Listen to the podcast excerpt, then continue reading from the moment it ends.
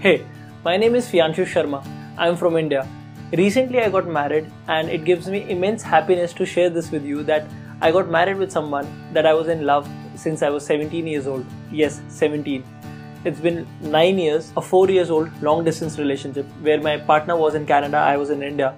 Yes, the struggle was real, but it was all worth it.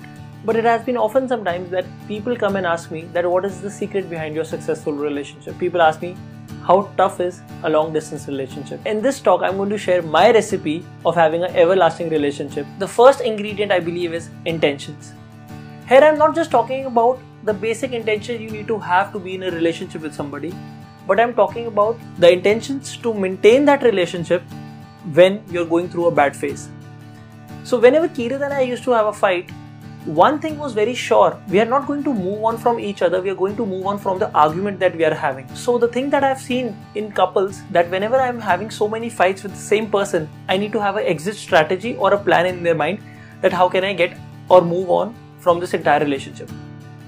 Basically you need to move on from the argument but not from the person you are having the relationship with. So that's the first ingredient that i believe you should have. The second ingredient i want to talk about is space freedom. I believe space and freedom are very essential for anybody's life.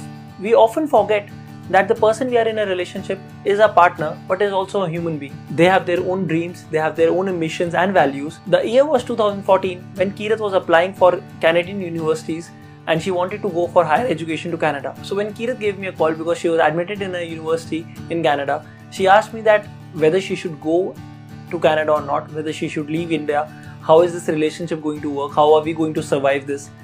And the one thing that came in my mind is that no matter what happens i cannot stop. When she gave me an option that you can decide whether should i go or not the first thing that came in my mind was i can't stop and the reason was that i could never stop her from dreaming and achieving her own dreams. The second part is i never wanted her to regret her decision. You know what generally happens? When people romantically and emotionally take decisions in their lives, that decision is taken in a fraction of a second and you have to live with your decision for the entire life. So I never wanted Kirat to regret the moment we'll have our fight, the first thing that will come in her mind was why did I not go? Why did I not pursue my dreams? Why did I stay here just for one person? And I jeopardized my entire career for that. So I never wanted her to realize that. And that is why I believe when we gave the freedom and the space to the other person, it is a success. It was not just that I am the only person who gives the freedom and the space in the relationship. It's a two-way road.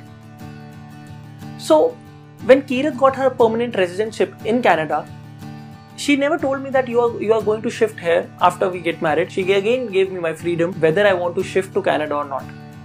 So the moment she had her PR, she told me that do you want to come here or should I come back to India?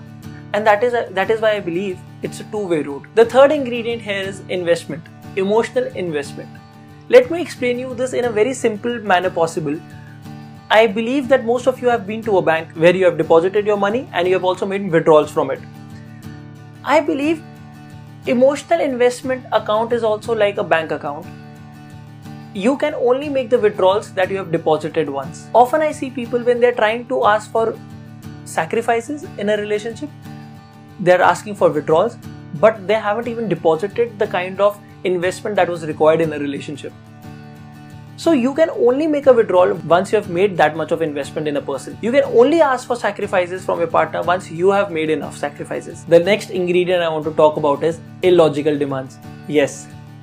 This is kind of my favorite and most complicated ingredient here. So I'll talk about a pre-wedding shoot that we did which was loved by people we know, people we do not even know. We were getting random messages from people that, about the pre-wedding shoot, and it it got viral over internet. We got around three lakhs plus likes on the pictures, and even after 10 months of our marriage, people still send me messages that you are still at our explore feed on Instagram and you are still there, and people are still loving it and appreciating the pictures that we had. Right now, I want you to come with me behind the camera honestly speaking, I never wanted to get a pre wedding shoot done.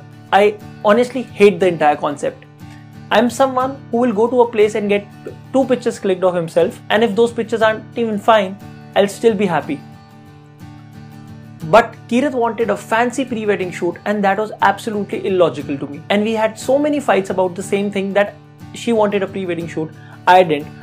I thought that spending around a lakh of rupees or hiring a team of photographers and going to a place which was 16 hours away from my hometown, that was absolutely illogical just for having pictures clicked. Honestly. But eventually, I understood one thing that the promises I made to Kirat was that I will always keep her happy. So after a point of time in a relationship, to keep your logic aside, because it is ultimately it is about happiness, not about the logic. It gives me happiness when I see Kirat happy. Then I understand that happiness is bigger than the logic part. So sometimes your partner will expect and ask for some illogical demands, and you need to understand that how can you fulfill those demands of your partner so that your partner is happy and ultimately you will be happy if you're truly in love with that person.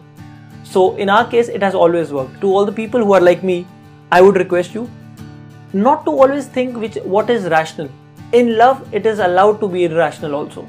So that is there. The next ingredient I want to talk about is stop taking advices from people. I have seen a lot of times when people will come up to me and ask me that I am having these problems in my relationship. What should I do? Should I break up or should I continue? The moment you are coming to a random stranger and you're asking for advices like this that should you continue or your relationship or not, you're almost halfway there of breaking it. So I'll honestly tell you that Kirat and I have had n number of fights. Honestly, I've lost count. And secondly, if I'll tell you the count right now, she is going to kill me later. So we have had our n number of fights where I've never gone to anyone and asked, yeah, what kind of advice you would like to give it to me? How should I handle Kirat about this? or how should I handle the entire situation. Honestly, I feel when everything was happy, I never asked for advices for anybody else. When the moment, when we were having our intimate moments, I never asked for somebody else that how should I do this, what should I do that. Then the same thing I believe is that when the chips are down, why do we need to take advices from random people? The entire investment and contribution was done by two people. I believe the fight should also remain between those two people it is not the right way when you go and start discussing your fights or things about your partner in front of everyone. I think that should not happen. I just want to ask you one thing that does this happen to you that whenever you have a fight with your mother, you go and ask your friends that how should I tackle with her? No, no. I think the same should be with your partner. So whenever you fight you have a fight with your partner, be it a boy or a girl, you need to make sure that just like your happy moments, those things should also be between you guys not in front of everyone. The last ingredient I want to tell you is respect. I will always prefer that Kirat can love me less but respect me more rather than respect me less and love me more. This is something I honestly believe. I honestly believe that love is like an emotion, it can fade away by time, but when we'll be 60, I think the respect will always be there. So I believe that you should always respect your partner. The last thing I want to add here is all these ingredients, whether it was intentions, investment, meeting illogical demands, or giving space, it is a two way road. It should not be a one way road.